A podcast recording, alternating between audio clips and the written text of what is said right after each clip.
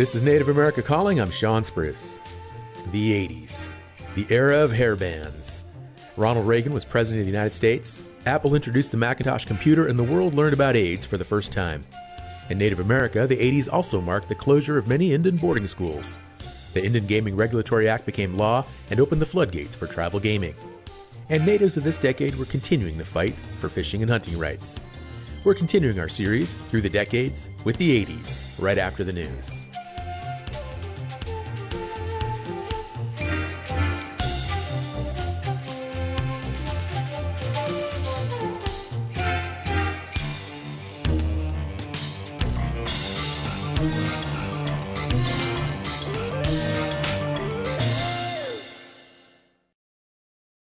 This is National Native News. I'm Antonia Gonzalez.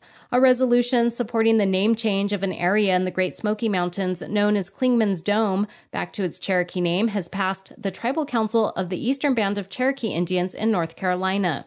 The effort is being led by two Cherokee women who went before the Tribal Council last week. Lavita Hill and Mary Crow are conducting research and meeting with Cherokee elders, language speakers, and are inviting community members to join them in their efforts to return the name to Kauahi.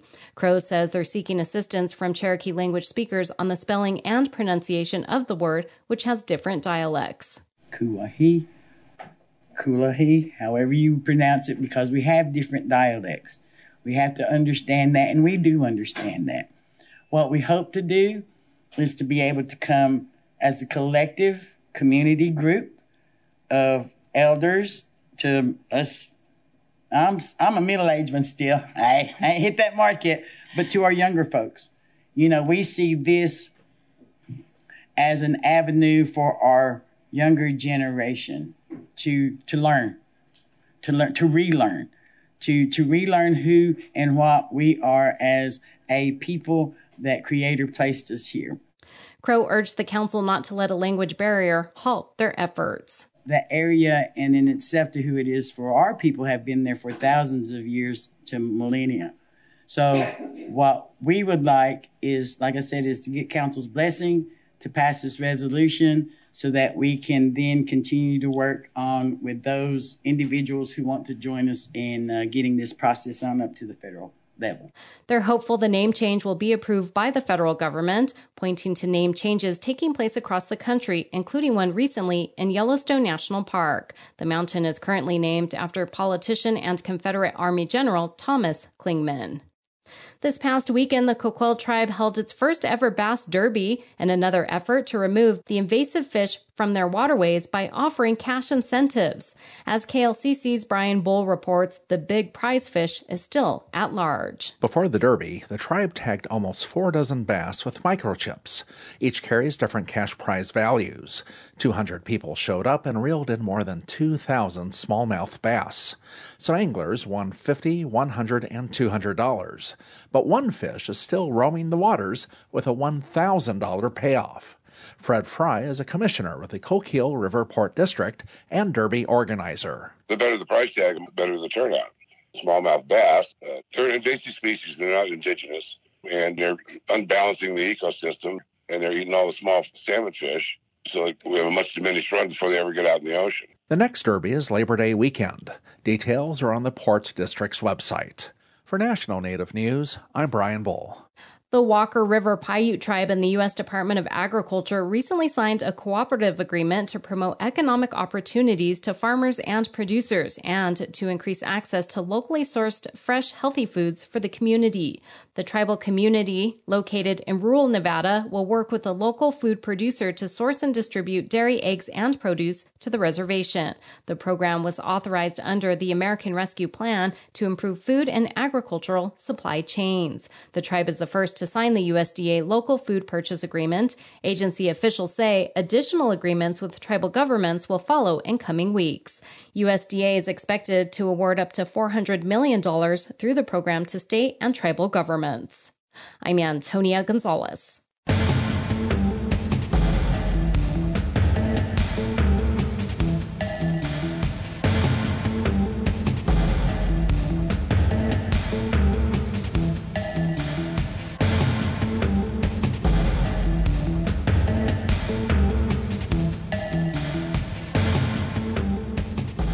National Native News is produced by Koahnic Broadcast Corporation with funding by the Corporation for Public Broadcasting.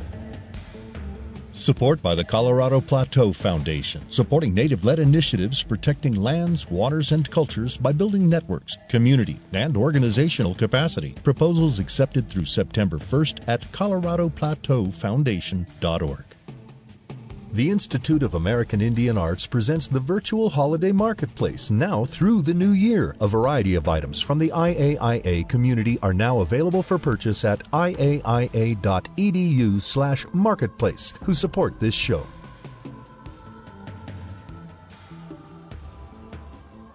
Native Voice One, the Native American Radio Network.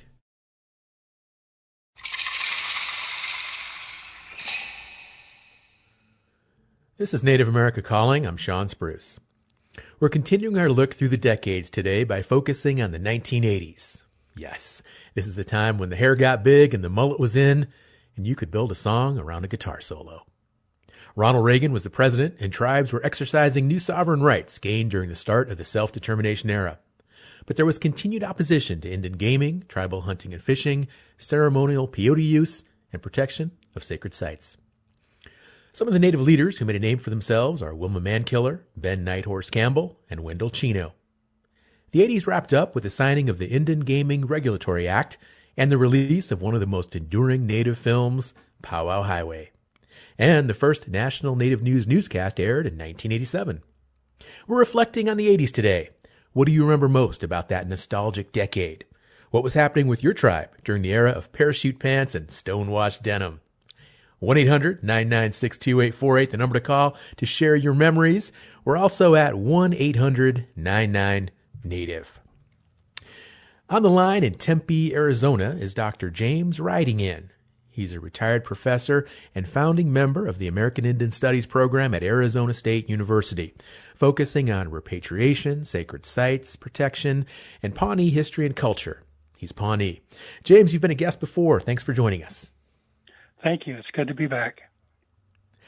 Well, James, I shared in the intro that much of the 80s was about defending rights and freedoms. And at the tail end of the 70s, tribes saw the passage of the Indian Child Welfare Act and the Religious Freedom Act, and the Boldt decision was decided by the Supreme Court. Could you take us to the early 80s? How were tribes dealing with these changes in the law? Yeah. Well, I'd like to begin by saying that the early 80s were a continuation of past decades. These struggles we've been fighting are a result of the colonization of our people and the invasion of our lands. So yeah, when um, the 80s started, I was actually teaching in an alternative school in um, Zuni Pueblo, and um, uh, we were developing curriculum there uh, that supported the sovereignty of Zuni Pueblo, that focused on uh, cultural values, beliefs, um, and, and general federal Indian policy, with the hopes that we could educate future generations of leaders, you know, who would carry on these struggles. And some of our students have. They've done, they they did really well because I maintain close contact with uh, with Zuni.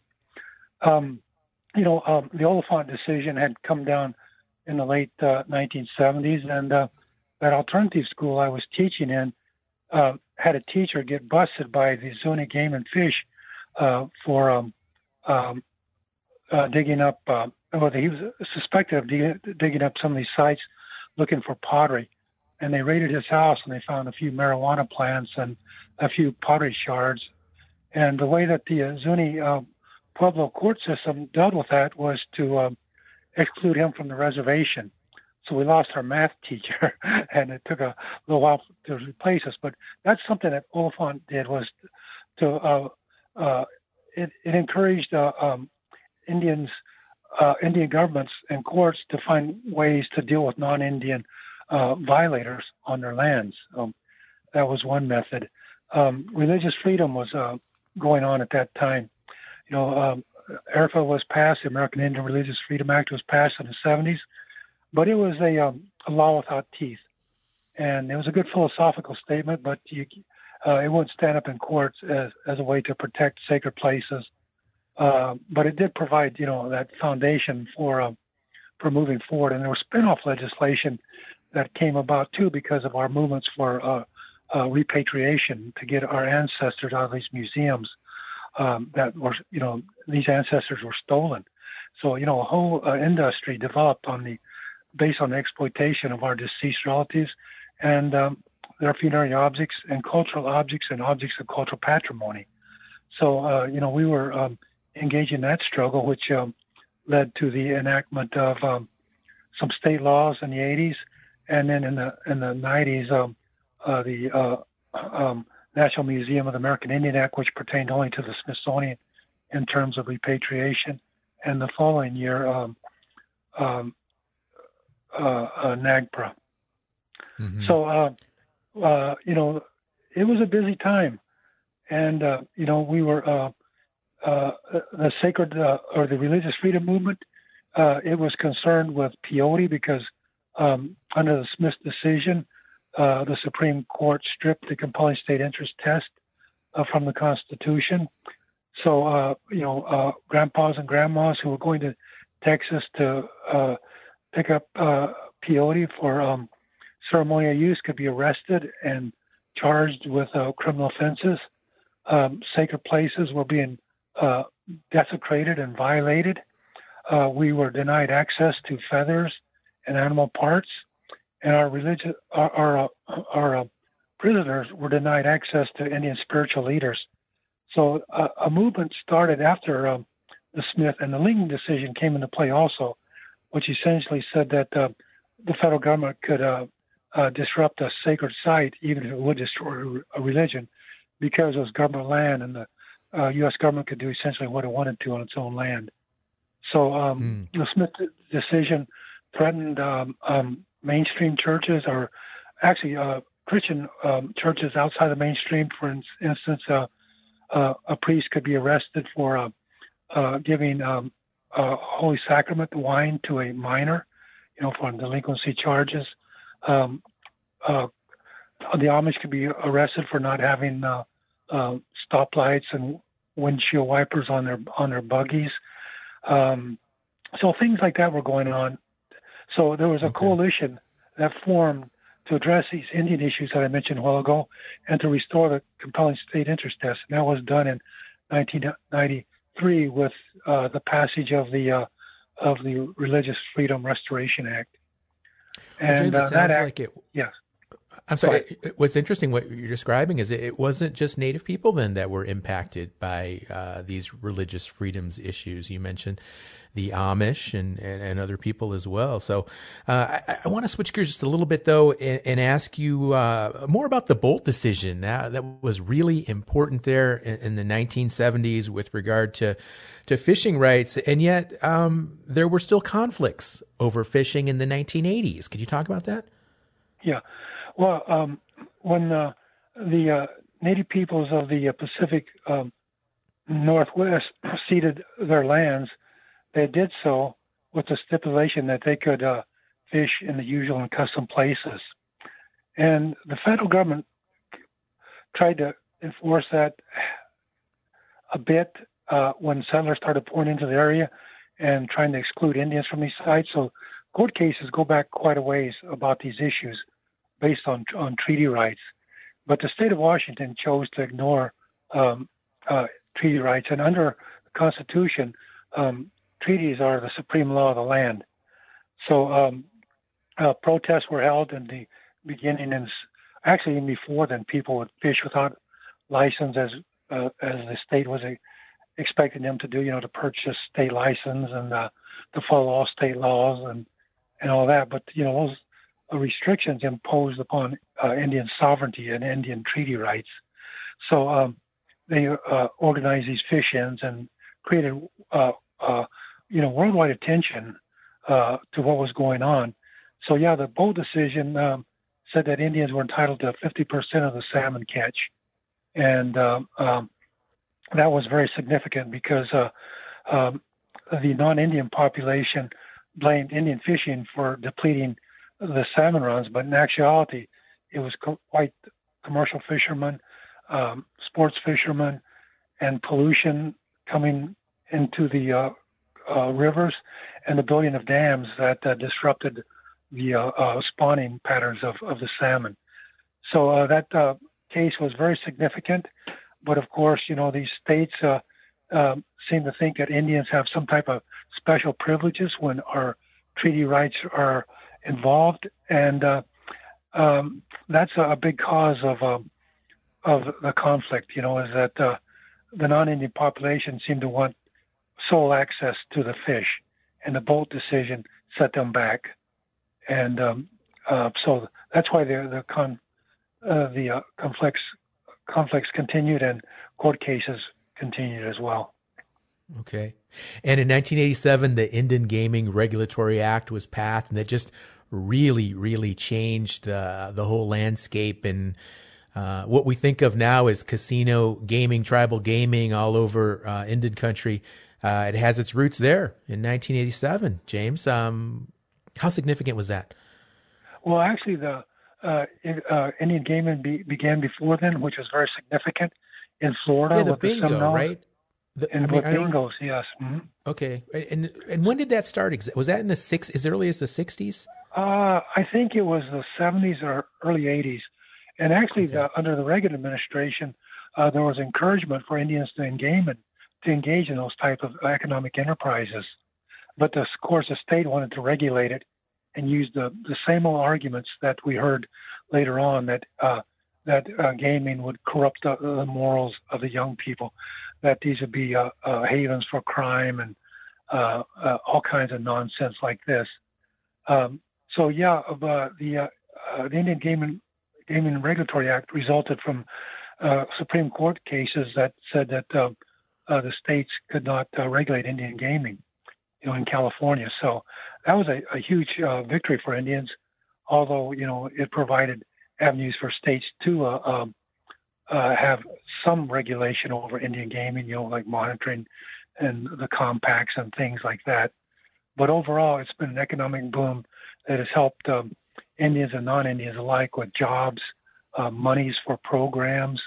Uh, you know, uh, the Indian Gaming Gaming Regulatory Act stipulates the way that Indians have to spend money, so uh, it it has widespread benefits. It's interesting that uh, that the business enterprises in um, let's say Vegas don't have those same concerns, but they're imposed on Indians. We're speaking with Dr. James Riding In. He's in Tempe, Arizona, and he's giving us some background, some legal background on 1980s and some of the prolific uh, legal suits and whatnot. Give us a call. We'll be right back after this break.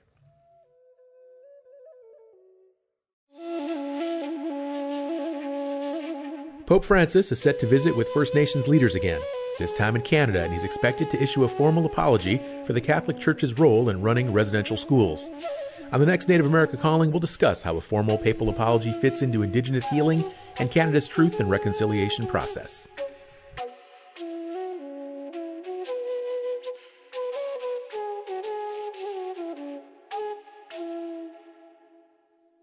Program support by Amerind. For 35 years, Indian Country has put its trust in Amerind, providing insurance coverage, strengthening Native American communities, protecting tribal sovereignty, and keeping dollars in Indian Country are Amerind's priorities. More information on property, liability, workers' compensation, and commercial auto needs at amerind.com. That's A M E R I N D.com. This is Native America Calling. I'm Sean Spruce.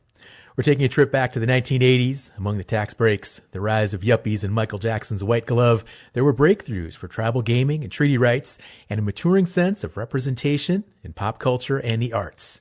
Join our conversation by calling 1-800-99-NATIVE. Before we jump back into our conversation, I want to share a few interesting 80s factoids. In 1980, Maria Montoya Martinez, aka Maria the Potter of San Ildefonso Pueblo, passed away at the age of 93. In 1981, the Lakota Times newspaper, which later became Indian Country Today, began publication in South Dakota. We're talking right now with Dr. James Riding In, a retired professor at Arizona State University. And James, um, in the 1980s, uh, who were some Native leaders that were making changes or, or causing controversy in Indian country? Um, um, in New Mexico, at uh, at uh, Mescalero, uh, was a firm supporter of Indian sovereignty, and um, they uh, uh, wanted took matters to court dealing with uh, uh, the sale of alcohol uh, on the reservation, and uh, um, you know because the state was trying to restrict it. So they won those cases. Um, uh, uh, Jourdain, I'm, I'm drawing a blank on his first name from uh, uh, Red Lake, uh, was another one. And when he was asked about uh, uh, about Indian um, issues regarding civil rights, and his response was Indian struggles are about sovereignty, sovereignty, sovereignty. Uh, Wilma Mankiller um, stepped up and did a good job of uh, gaining a lot of national attention uh, that benefited not only uh, her Cheyenne uh, nation but other uh, Indian nations as well.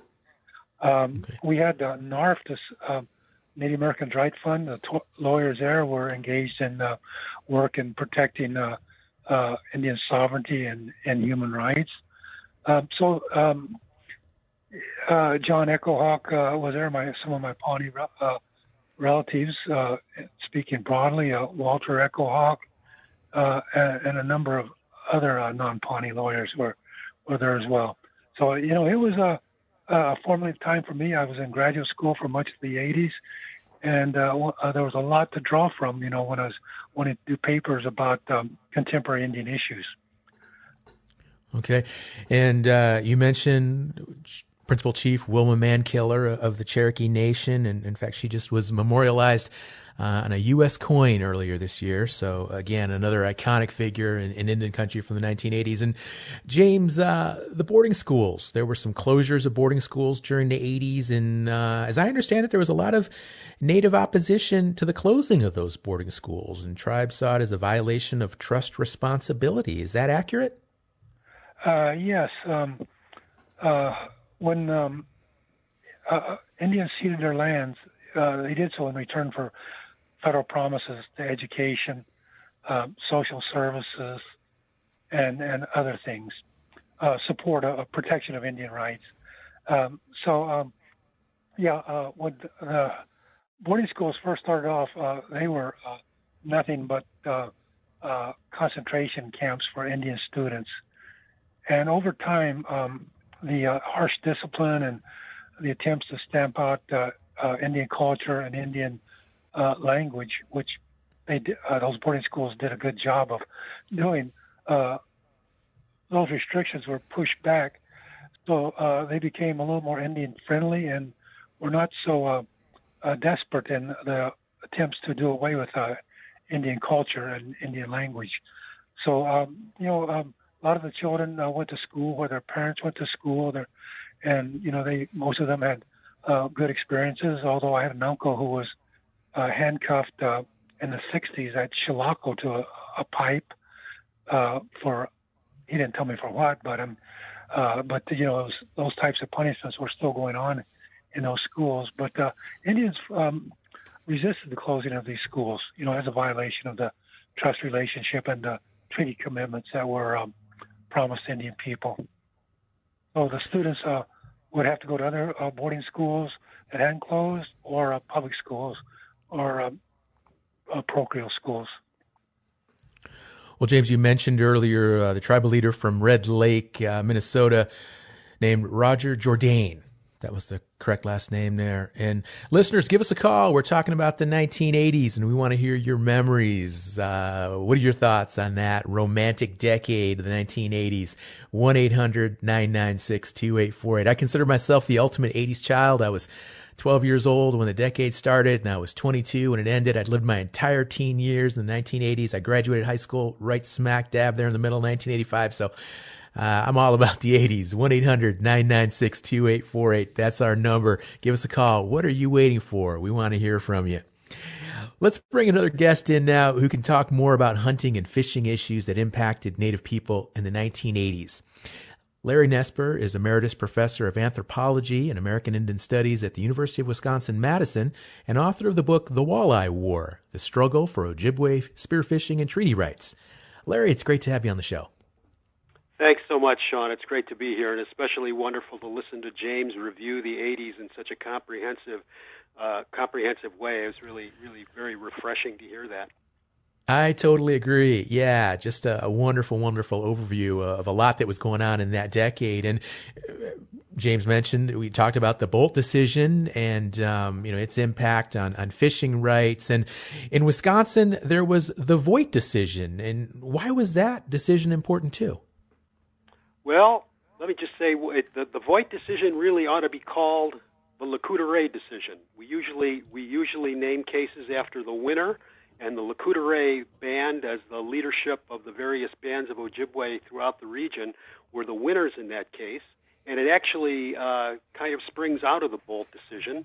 The Boldt decision inspired Fred and Mike Tribble of the Lecoutre community to uh, take their fishing spear off the reservation and, and exercise their treaty rights that had been stipulated in the 1837 and 1842 uh, uh, treaties um, so they intentionally provoked a, uh, a conflict with the state over who has jurisdiction and who has the right to to fish off the reservation, as it were. So uh, the Boldt decision was an inspiration to these people, and what this wound up leading to was, uh, of course, you know, in the first round of this, Fred and Mike lost in court, and then the tribes joined on their side, and then they lost in federal court, and then finally in 1983 it went down to Sweet Home Chicago to the Seventh Circuit Court of Appeals, and the Seventh Circuit Court basically said these treaty rights that Ojibwe people stipulated for in the 19th century are good law and instructed the state of Wisconsin and the tribes to sit down and negotiate and to figure out how it was going to be that Ojibwe people would be able to exercise their hunting, fishing, and gathering rights throughout the whole ceded territories in Michigan and Michi- uh, uh, Wisconsin and Minnesota. Now, Larry, there was continued resistance by non-native anglers and, and even the, the, state of Wisconsin, as I understand it. What did that resistance look like, and how did that change as the 80s progressed? Uh, throughout the 80s, it was ugly. It was the state was not at all uh, uh, uh what appreciative of the fact that it had another sovereign that it had to deal with.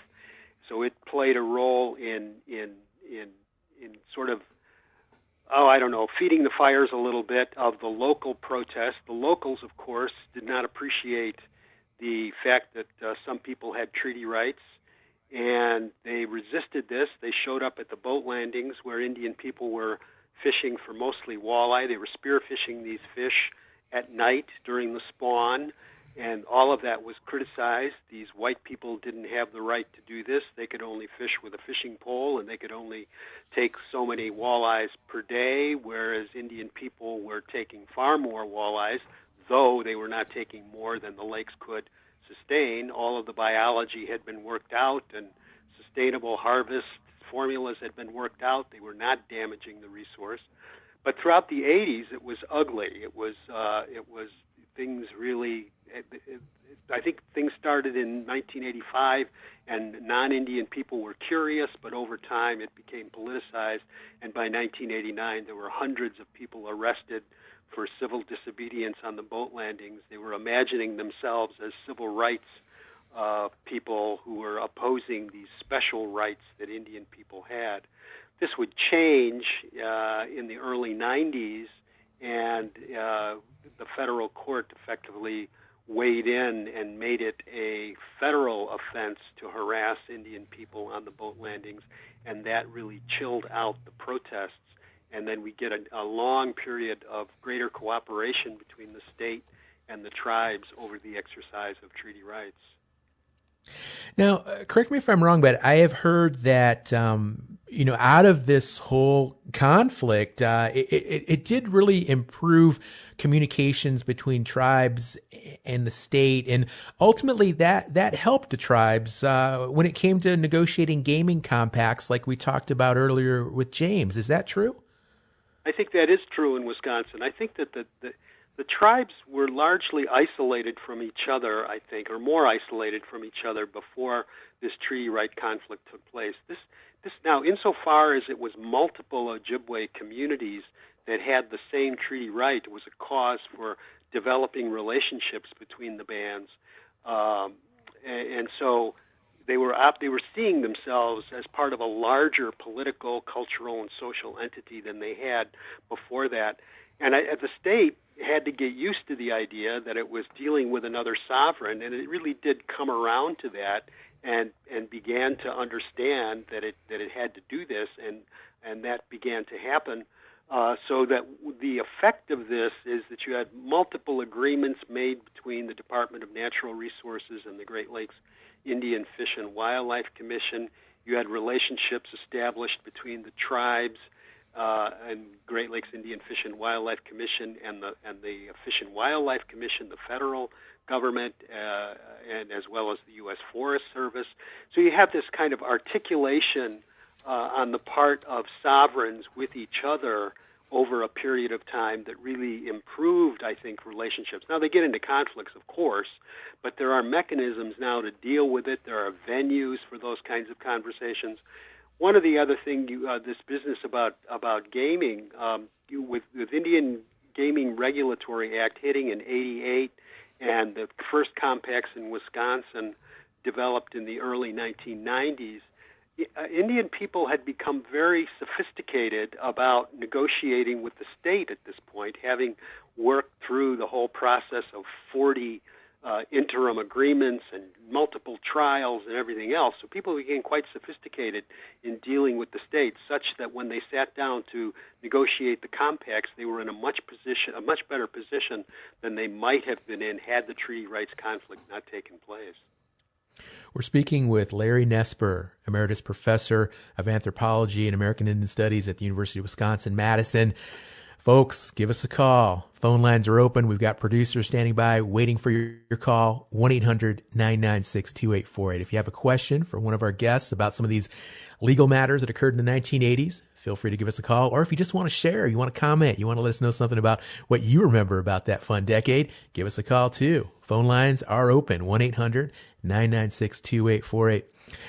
Larry, um, these fish wars, uh, prolific events there in Wisconsin and, and, the upper Midwest in the 1980s, um, cultural and language revitalization efforts, can they be traced uh, in some regards to these fish wars that occurred? Oh, in, in many regards. I, I think that, uh, that this is this is a really important aspect of this kind of conflict. I think conflict always causes people to reimagine who they are and to look upon their their historical, uh, cultural, social resources in a different way.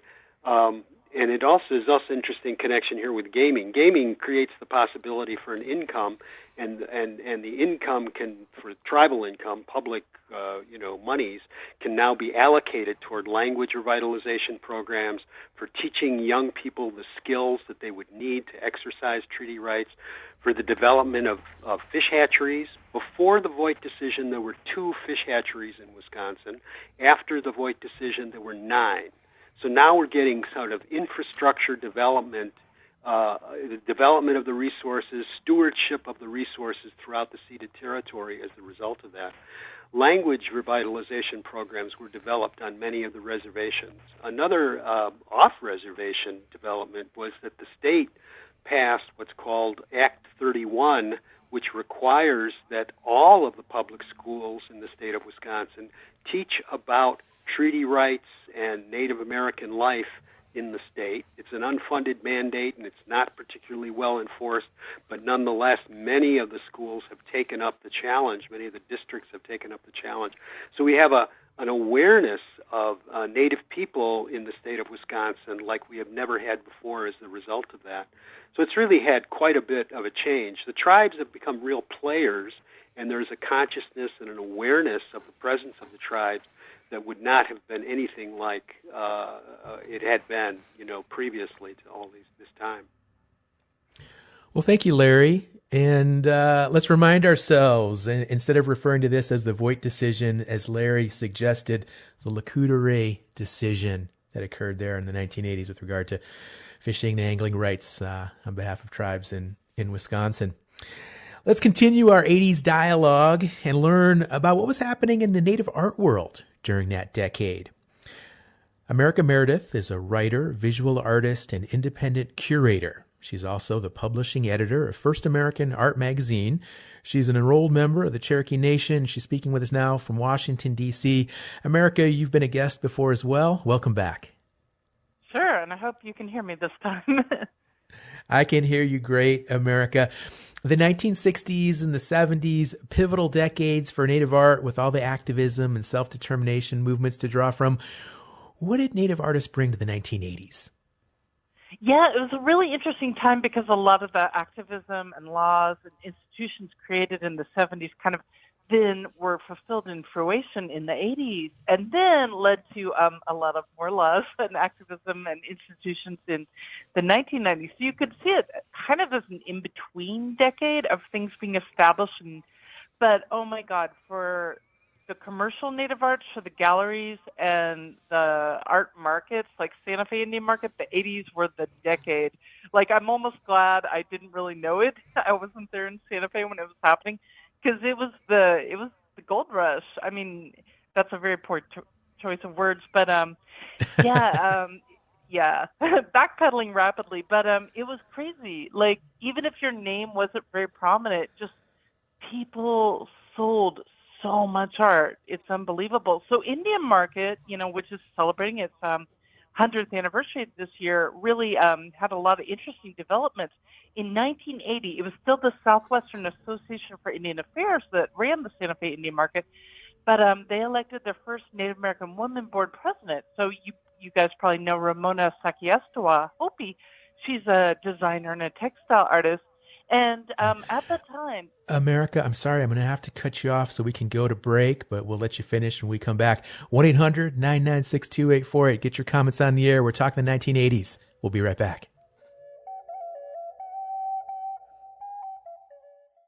With over 40,000 organizations trying to help military veterans, it can be hard to find the right information. That's why AARP brings together valuable resources to help navigate veterans' options, including no charge veteran employment and fraud prevention resources, caregiving tools, and access to discounts. AARP is on a mission to support veterans. More at aarp.org/veterans. AARP supports this program. You're listening to Native America Calling. I'm Shawn Spruce. Tell us what you remember about the 80s. Give us a call to join the conversation. 1 800 996 2848. What are you waiting for? I want to hear from some 80s natives today. Tell us who you were hanging out with while George Strait was playing in the background. Come on, don't be shy. 1 800 996 2848. A couple more interesting factoids from the 1980s. In 1983, Lakota singer and guitar player Buddy Redbow recorded Journey to the Spirit World. And in 1984, Turtle Mountain Chippewa author Louise Erdrich published her debut novel, Love Medicine. And we are speaking right now with America Meredith. She is a visual artist and an independent curator. And America, you were describing just some really exciting events and happenings there with regard to Santa Fe Indian Market and, and very uh, auspicious because the market's just coming up here in, in less than a month. Continue uh, what you were telling us about that period of exciting art history in the 1980s. Sure. Absolutely. Thank you so much. So Ramona Sakiestewa, um, she was the board president but there was only one staff member at that time. And in 1980, they had 500 artists. They only had 40 um, volunteers. So she was pretty much, she ran it with absolutely no salary. So she was able to raise funds and um, actually have the next two executive directors. They were able to hire them and have real salaries. And by the end of the decade, there were 850 artists in um, Indian market. So it was big. It grew. Um, it was a great decade for feminist art, and feminist art, you know, came out of the 70s and is really important to Native American art because part of the arguments of feminism and feminist art is there is no art center, that London and New York are not the centers, that art's being made all over the world, and that every form of art um, is valid. So um, these, you know, so-called crafts, you know, of ceramic art and uh, textile arts that are very important and revered throughout Native America – that those were able to enter the um, mainstream art world and be accepted in mainstream Native art museums, but um, in mainstream art museums. But uh, yeah, it's interesting. Everything kind of always happens in tribal communities. So there was actually this groundbreaking um, Conceptual Art for Native American Women Artists was a group show out of Anadarko, Oklahoma, Southern Plains Indian Museum, 1980. And from there, there were uh, shows, women, Native women art shows in Washington, D.C., in Norman, Oklahoma. And then 1985, you have Daughters of the Earth, which was a major traveling exhibition of Native women artists launched out of Oklahoma City that started in March, and then June of that year is much more famous because it was in New York City, Women of Sweetgrass, Cedar, and Sage, and that was curated by Harmony Hammond, really prominent feminist art, and Jaune Quick-to-See Smith. So a lot of names we're familiar with today, you know, these powerhouse artists, they really started flexing their muscles in the 80s and really making a major impact. So you think of Rebecca Belmore, who's still huge, Jaune Quick-to-See Smith, and um, James Luna. So there's time for performance art to come to the fore. And James Luna, unfortunately, we've lost him, but um, in 1987, he did artifact piece at the Museum of Man in San Diego. So some of you might know that where he actually laid in state like he was in a museum display case,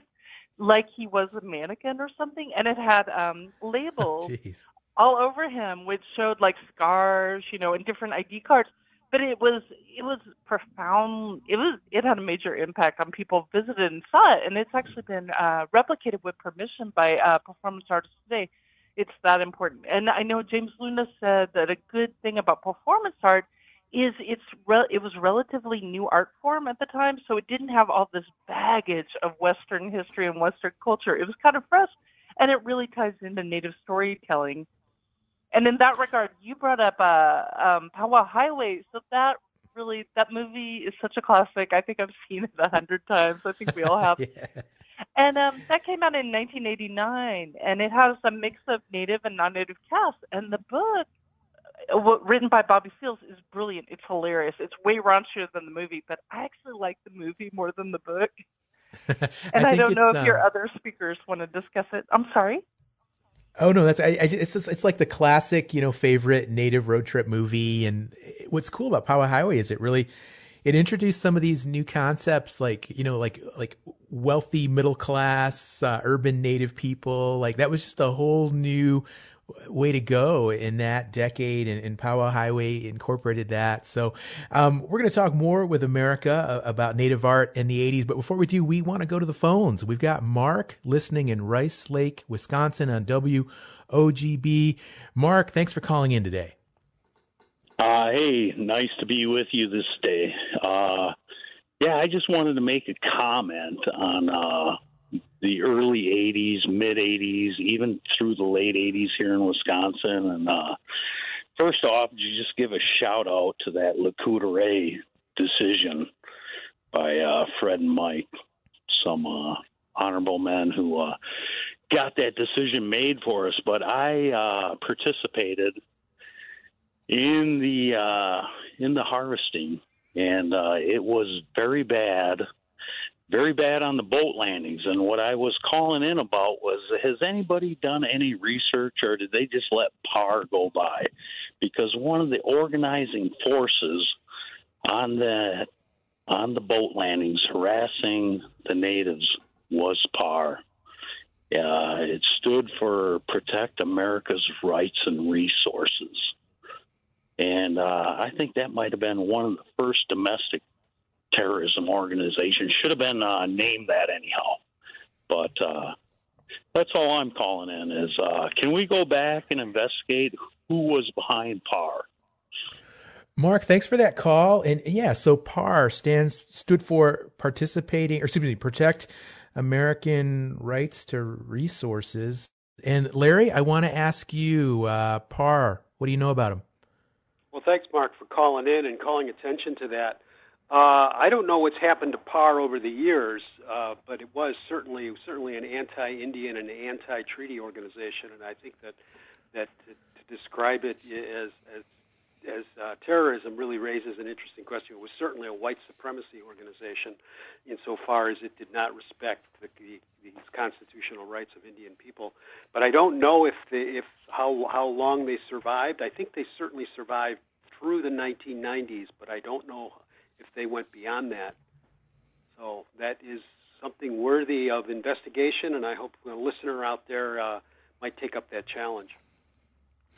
Well, the more we're learning today about these uh, fish wars up there in the upper Midwest, it just uh, really, really sounds like a, a very contentious time and uh, a frightening time in all honesty. So, uh, America, I want to get back to, to native art in the 80s. And, you know, I, I, mentioned earlier that, you know, I grew up in the 80s. I was a teenager and, and, and, people sometimes ask me, hey, you know, what was the 80s really like? Was it fun? Was it really like it, it's shown in the movies? And what I, what I tell people, it was a, a very romantic decade in a sense of of just the the energy, the music, the pop culture, and and when I say romantic, I mean it from like a, a literary sense of like people on quests and missions and journeys. And America, was that kind of romanticism? Was that reflected in the native art of the decade?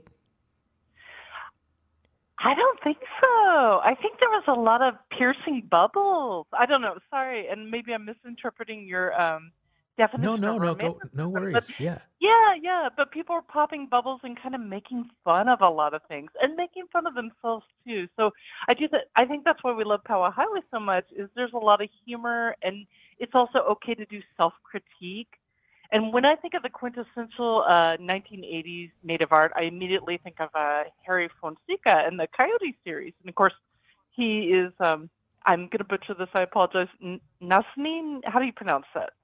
Nisenan, and they're related to Maidu, but um, you know, Coyote is for California indigenous peoples, uh, trickster character. So it's fun, it's playful. Like to have that that room to you know, make serious points, but also just express joy and exuberance is kind of exciting.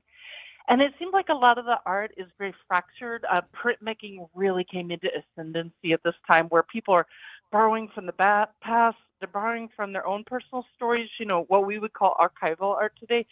But um, I think even though people are always, Native people are always dealing with really intense subjects, there's also, you know, that laughter and joy um, that comes out. And um, kind of back to what was going on in the mid um, decade, 1985, David uh, launched a major survey of ancient art of the American woodland Indians, which um, now we have so many resources of Hopewell and Mississippian artwork, but this was a really groundbreaking show. He was out of Detroit Institute of Arts. It showed at the National Gallery of Art. There's an amazing catalog. About 100,000 people um, attended this. So the 1980s, it's still pre, um, you know, Google and internet. Everything's on our fingertips. But the fact that uh, we're having more access to our own history is really revelatory. Because I know for a lot of Native people, our history has been taken from us. Um, and then, you know, there was so much interest and commercial investment in uh, Native art, and you know, definitely like bronze sculptures were doing great. Allan Houser, throughout his life, he really struggled through a lot of his life. And this time period finally you know after decades and decades of working you know he had really arrived and people could finally appreciate what he was doing. And also Presley LaFountain major um you know kind of stars legends uh doing bronze sculpture um, but with all the success, it's kind of like a moment we're in now where, um, unfortunately, it attracts frauds so you feel this kind of rumbling and this push towards what would become the uh, 1990 Indian Arts and, Arts and Crafts Act because there is so much fraud. And a lot of the artists that were previously claiming to be native that now would be like, what? How? Mm-hmm. No. You know, they went on to have successful um, art careers as themselves, as non native people. So it's like there's no law ever against making art. Everyone can make art, but just you know, please be honest about who you are. I think that's very important. Right. And we're kind of in right. that moment now. And at the close of the decade, a really important development is, of course, the 1989 um, Museum of the American Indian Act that you know enabled the building of uh, NMAI at the mall later. But it also was that precursor to NAGPRA, and I don't know if other people have spoken about that, but um, you know, some people will find out that NMAI is exempt from NAGPRA and be angry. It's like, no, they were the test case. So um, this law in 1989 expanded repatriation to tribes, not just for human remains and funerary items, but also sacred objects and cultural patrimony.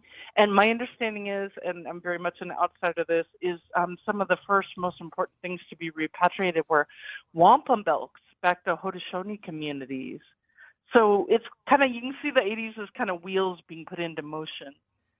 Yeah, absolutely. And I, I can remember, like you mentioned, like when you started seeing like a lot of this kind of faux native art and crafts and things like that. I, I, definitely remember not seeing as much of that in the 70s, but in the 80s it became more pronounced. And we've got another caller on the line, Daryl. He is listening on WOJB in Hayward, Wisconsin. Daryl, great to have you calling back again. Yes. Um, I was listening to the, the, discussion about PAR and such. I don't specifically know what happened with PAR, but I think it's important to know that the fellow that was a, the biggest impetus for PAR and for for the protest against uh, sparing and such was taken to federal court and was found that he was discriminatory and racial in his hatred and such, and he got a judgment of one hundred eighty thousand dollars um, against him. He he was running a pizza store in Moa- in Minocqua, and I don't know if that's still operating, but anyway. And also, I think it's important to understand and know that many of the places that these people go to, uh, non-native people go to, to get their sporting goods, such as Gander Mountain, they would in the store they would put up a table for people to sign up for PAR. But also, when we started our tribal police department at Lac-Courte-Oreilles, I was the assistant police chief, and I went down to Gander Mountain, and they gave us a big discount on a huge gun safe that we bought for our weapons and ammo and evidence and such. And um, the other thing I think that's important to understand when these people talk about this, one of the big speakers at one of their meetings was Bud Grant, the former uh, coach for the Minnesota Vikings, and he got up and he was talking against it. I mean, for in favor of PAR and. And I listened to his speech, and he really did not say anything. Uh, he did not take a stand, but he made it sound. You know, there's a there was hype in the way he was talking, and people thought that you know that was a great speech. Well, he really didn't say anything. So, people that are against Native people have to understand this, and and it's important. I think, as you mentioned earlier, that people don't understand that they think the native people are taking so much of the game, and it's really not true, as you're saying. And in mm-hmm. reality, as was pointed out, prior to the, the court rulings, there were only two fish hatcheries in Wisconsin, I think you said. And after the ruling, there were nine fish hatcheries. Many of right, them are right. Native American hatcheries donating fish to all over, not just you know specifically to Native people, but it, into okay. all open water fishing areas. Daryl, thanks for, for that call and, and, a lot of really interesting insights that you share in personal experience. So, uh, again, learning more uh, about PAR, protect uh, Americans' right to resources, sounds like a really um, interesting, uh, just uh, a, a, an odd, odd organization there that was um, advocating against Native American rights during that time. Uh, uh America, I want to go back to you. We're going to have to wrap up the show here in about a minute, but one thing we haven't talked about yet is, fashion, and I know Native fashion has really taken off the, in the last few years. But was some of that happening in the '80s as well? Contemporary style '80s Native fashions. Yeah, and of course, every decade has its own style. But um, Wendy uh, Ponca, who's Osage, she was uh, head. I, I hope I had the right time period but she was head of the very notorious and beloved uh, fashion club at IAI, the Institute of American Arts in Santa Fe. So, um, you know, now all these famous people like Marcus Amerman were part of that, and um, Rosemary Diaz, the poet and writer. But um, they were just wild. They would do everything, and they had access to the collections at um, IAI for inspiration. So again, that drawing of um, you know the historical, this access to the beautiful historical artwork, and then putting their own spin on it. So Wendy, I think she's one of the first um, indigenous futurists because she would make clothing out of mylar. You know, so I mean, people are mm. really free. I think in fashion back then. Well, folks, it's been fun stepping back in time a few decades, but unfortunately, we now need to click ahead back to the present and the year 2022. But hey, thank goodness for YouTube, the closest thing to a modern time machine. Dr. James Riding In, Amanda Meredith, and Larry Nesper, thank you all for joining us today and sharing so many keen insights and observations from the 1980s and what that decade meant to Native people. Join us on Native America Calling again tomorrow for a discussion about Pope Francis's upcoming trip to Canada and his planned formal apology to Indigenous people for past residential school abuses. I'm Shawn Spruce. Thanks for listening. My name is Assad. When I was 19, my mom was diagnosed with colorectal cancer because she smoked. My tip is find things to be thankful for. I'm thankful she quit smoking. I'm thankful for the nurses who taught me how to check her IV and to manage her medication. And I'm thankful for every day we have together because nothing is guaranteed, especially for us. The people you love are worth quitting for. You can quit. For free help, call 1 800 QUIT NOW. A message from the Centers for Disease Control and Prevention.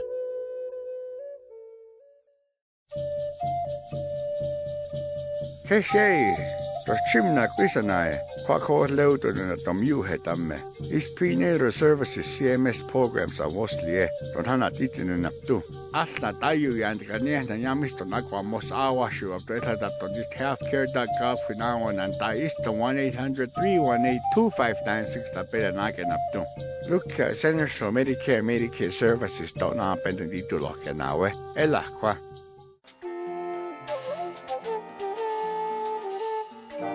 Native America Calling is produced in the Annenberg National Native Voice Studios in Albuquerque, New Mexico by Koahnic Broadcast Corporation, a native nonprofit media organization. Funding is provided by the Corporation for Public Broadcasting with support from the Public Radio Satellite Service. Music is by Brent Michael Davids.